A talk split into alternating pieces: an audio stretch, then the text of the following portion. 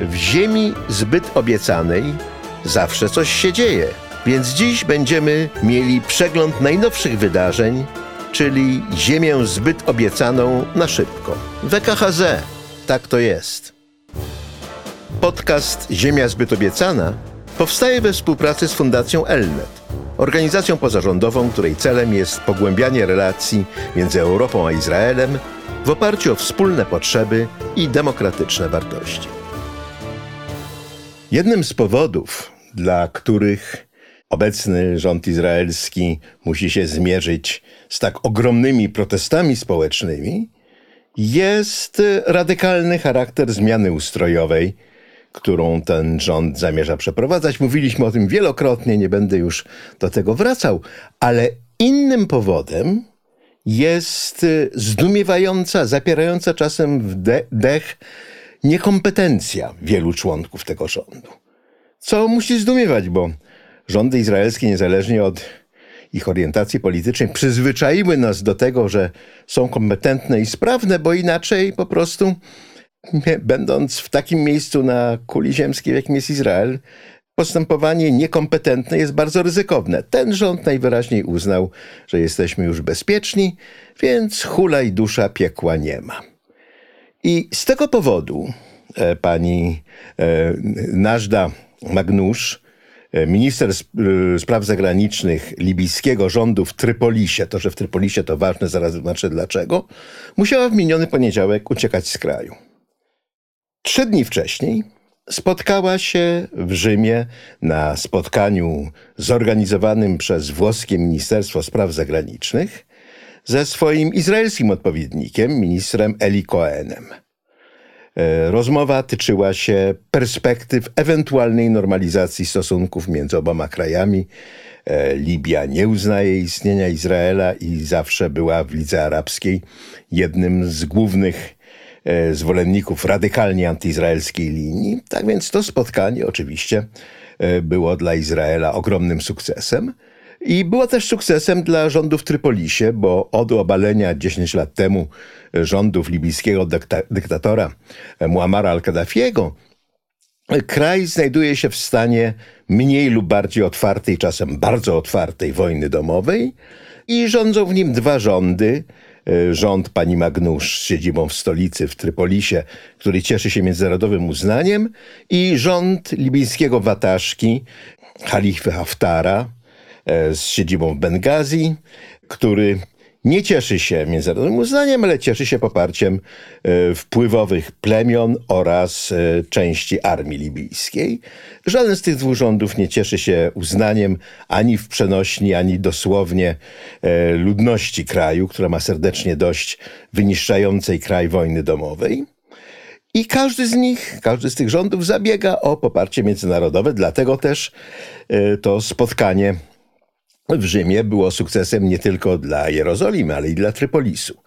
Zresztą rząd Haftara także próbował negocjować z Jerozolimą. Jego syn był z tajną wizytą w Jerozolimie, gdzie proponował e, wzajemne uznanie i wzajemne wspieranie się e, na scenie międzynarodowej. No, rząd izraelski bardzo rozsądnie ofertę tę odrzucił. E, niekoniecznie spotkanie Magnusz Eli Cohen miałoby się od razu zakończyć podpisaniem stosunków dyplomatycznych, ale był to krok na właściwej drodze, tym bardziej, że Oprócz spraw międzynarodowych, tutaj istotne jest też to, e, że w Libii jest ogromna spuścizna po społeczności żydowskiej, która z Libii została wygnana po serii pogromów pierwszych po powstaniu Izraela, drugiej po wojnie sześciodniowej.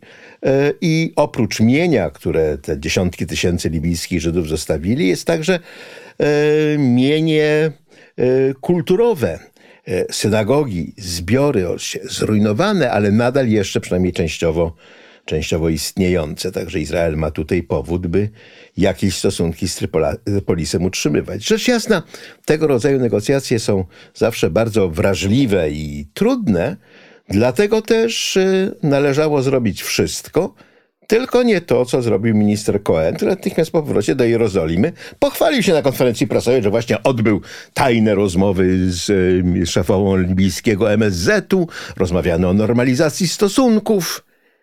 No i Trypolis wybuchł. Odbyły się ogromne demonstracje antyizraelskie. E, premier e, rządu w Trypolisie oświadczył, że nic o tym spotkaniu nie wiedział. E, coś podobnego dawał do zrozumienia rząd izraelski w sposób dużo bardziej niejasny.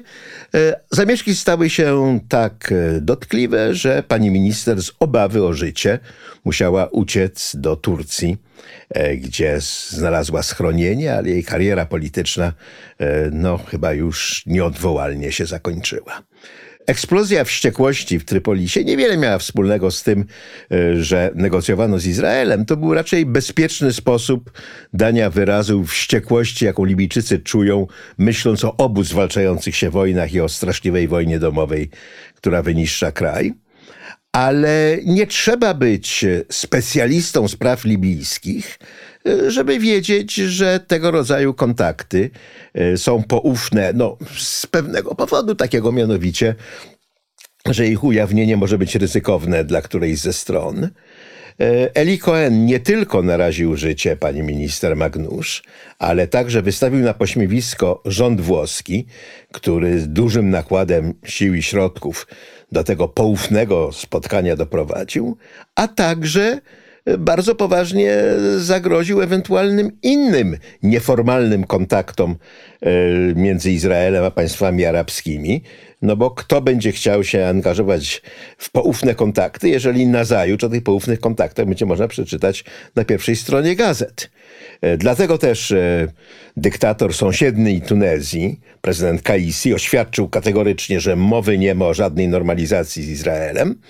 E, oświadczył to o tym parę dni po ucieczce pani Magnusz, co daje asumpt do przypuszczenia, że jakieś kontakty musiały być, inaczej pan prezydent by ich tak gwałtownie nie dementował ale na przyszłość, czy to będą Tunezyjczycy, e, czy to będą przedstawiciele innych państw arabskich, trzy razy się zastanowią, e, zanim odpowiedzą na propozycję nawiązania poufnych rozmów, zwłaszcza jeżeli ministrem pozostanie Eli Cohen.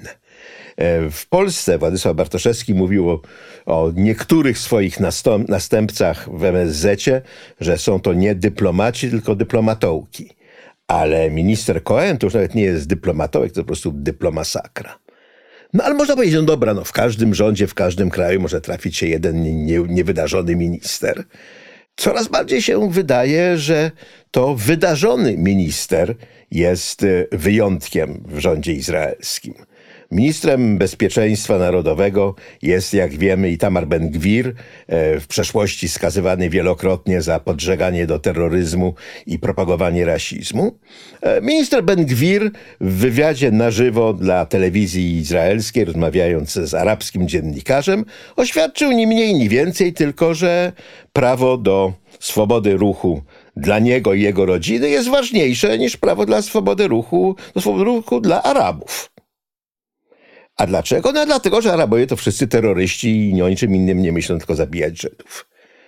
E, to stwierdzenie jest e, nie tylko rasistowskie, to akurat z ust Ben-Gwira nie dziwi, ale stanowi znakomity dowód dla tych wszystkich, którzy niesłusznie oskarżają Izrael, że jest państwem apartheidu. Izrael nie jest państwem apartheidu, nie ma odrębnego ustawodawstwa rasowego, ale Pan minister Ben-Gwir, było nie było minister bezpieczeństwa narodowego, no właśnie powiedział, że Żydom powinny przysługiwać prawa, które nie powinny przysługiwać Arabom. Jak to nie jest apartheid, no to trudno mi sobie wyobrazić, co nim miałoby być.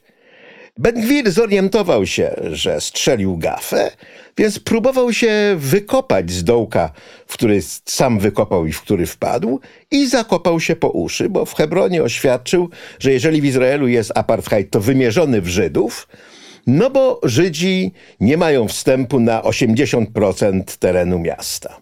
Hebron, jak Państwo zapewne wiecie, jest starym miastem żydowskim. Nazwa Hebron pochodzi od nazwy Iwrin Żydzi. Tam jest pochowany Abraham. Natomiast, mimo że w Hebronie zawsze żyli jacyś Żydzi, ogromna większość mieszkańców to są Palestyńczycy. I w jakimkolwiek przyszłym układzie pokojowym Hebron będzie częścią Palestyny. Y, na terenie Hebronu są dwie enklawy żydowskie. Jedna w starym śródmieściu miasta, druga w osiedlu Kiriat Arba na jego przedpolach. A do reszty Hebronu Żydzi rzeczywiście nie mają wstępu decyzją rządu izraelskiego, który zabrania swoim obywatelom wstępu na terytoria kontrolowane przez e, władze autonomii palestyńskiej e, z obawy przed incydentami terrorystycznymi. Izraelczycy zresztą ten nakaz dość notorycznie łamią i jadą na terytoria palestyńskie, by korzystać z niższych cen. Ale to, że Żydzi nie mają wstępu na 80% terenu Hebronu, jest decyzją rządu w którym teraz Ben Gwir jest ministrem. Oskarżać y, ten rząd o apartheid i to wymierzony w Żydów byłoby szczytem groteski, gdyby nie to, że na terenie tych dwóch żydowskich enklaw 97% terytorium jest niedostępne dla Arabów. Decyzję o tym, że Żydzi nie mają wstępu na terytoria palestyńskie, podjął rząd, który ci Żydzi wybrali. Decyzję o tym, że Arabowie nie mają wstępu na 97% e, enklawy Śródmieścia i Kiriat Arba, podjął rząd, którego ci Arabowie nie wybierali. E, no, trudno sobie wyobrazić o lepszy prezent dla tych, którzy twierdzą, że w Izraelu jest apartheid. Ale no można powiedzieć, no dobra, dwóch niewydarzonych ministrów jeszcze też się zdarza. No ale właśnie minister oświaty Joachim Kisz e, rozpętał wojnę przeciwko e, przewodniczącemu Yad Vashem, e, Dani Danonowi. Kiedy Danon został mianowany przewodniczącym tego oszanowanego instytutu, niektórzy Izraelczycy mówią, że jest to ostatnia państwowa instytucja izraelska, która jeszcze cieszy się powszechną estymą. Budziło to protesty, e, gdyż nie jest on historykiem, jest działaczem politycznym i to na, na bardzo prawego skrzydła sceny politycznej. Jednym był, był prezesem Rady Osadników na Zachodnim Brzegu, ale jako prezes Yad Vashem e, okazał się całkiem sprawnym administratorem i powstrzymywał się od kłopotliwych politycznych deklaracji. Y, trudno sobie wyobrazić, dlaczego prawicowy rząd miałby chcieć usunąć prawicowego prezesa Yad Vashem, ale okazało się, że minister Joachim Kisz ma swojego człowieka, którego chce wstawić na to miejsce, który nie ma nic wspólnego ani z historią, ani z niczym innym, ale ma tę kwalifikację, że jest człowiekiem ministra edukacji, więc Danon musiał się, ma, miałby jakoby się zabierać. E, minister wysłał mu dość obelżywy list, którym stwierdza, że Danon w sposób niewłaściwy zarządza instytutem.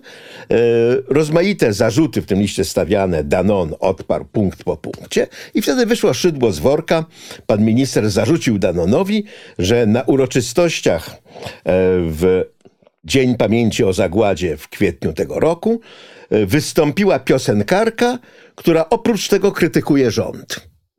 No, w ustawodawstwie izraelskim nie ma jeszcze zakazu krytyki rządu, nawet jeżeli jest się piosenkarką, która występuje e, w Yad Vashem. E, mało tego, kontrakt z tą piosenkarką został podpisany w ubiegłym roku, zanim wybuchły protesty antyrządowe, e, więc biedny prezes Danon nawet nie mógł wiedzieć, że chce zatrudnić kogoś, kto może być niemile widziany przez ministra oświaty. Przypominam, cały czas mówimy o ministrze oświaty w Izraelu, a nie na przykład w jakimś środkowoeuropejskim kraju.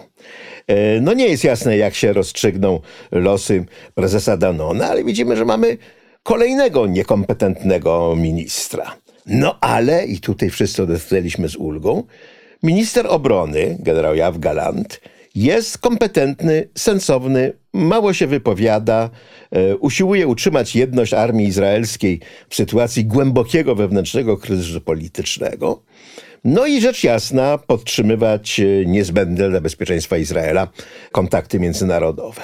Ale z tym ostatnim jest kłopot, bo Odkąd prezydent Biden powiedział, że na razie nie ma mowy o wizycie premiera Netanyahu w Białym Domu, w odwecie premier Netanyahu zabronił swoim ministrom odwiedzania Waszyngtonu. Dosłownie.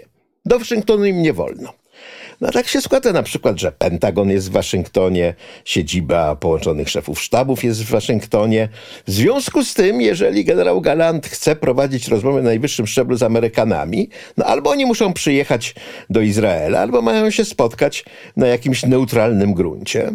E, no tym neutralnym gruntem może być na przykład Nowy Jork, gdzie Galant się udał właśnie na rozmowy z szefem Pentagonu. To bardzo uprzejmie ze strony Amerykanów, że gotowi się, są się dostosować do kuriozalnych wymogów protokolarnych izraelskiego rządu, no ale tak nie sposób prowadzić poważnie polityki. Z tym, że tutaj już nie wina ministra Galanta, yy, tylko premiera Netanyahu. Ale premier Netanyahu spotka się z Bidenem. To już zostało potwierdzone przez obie strony. Tak, spotkają się w kuluarach gmachu y, Zgromadzenia Ogólnego Narodów Zjednoczonych w Nowym Jorku przy okazji Zgromadzenia Ogólnego Narodów Zjednoczonych. Y, Netanyahu będzie jednym z kilkudziesięciu światowych polityków, z którymi Biden się wówczas spotka. Zaproszenia do Białego Domu póki co nie ma, no i Galant będzie musiał, e, przepraszając, namawiać swoich amerykańskich rozmówców, e, żeby jednak e, z Waszyngtonu przyjechali do Nowego Jorku, jeżeli chcą z nim rozmawiać. To wszystko nawet nie jest zabawne, kiedy mowa na przykład o jakimś kraju środkowoeuropejskim. Tyle tylko, że te kraje środkowoeuropejskie E, są oprócz tego, że miewają dziwne rządy, e, są w NATO, są w Unii Europejskiej i w związku z tym skrajna niekompetencja tego czy innego ministra ma trochę mniejsze konsekwencje, gdyż z jednej strony ich militarne bezpieczeństwo zapewnia największy sojusz militarny na świecie, a polityczne ekscesy trochę łagodzi członkostwo w najbardziej udanym ugrupowaniu regionalnym na świecie. Izrael nie ma ani jednego, ani drugiego. E, ma bardzo ambitnego premiera, no i musi liczyć się z konsekwencjami dyplomasakry, e, jaką, jaką wywołały jego rządy.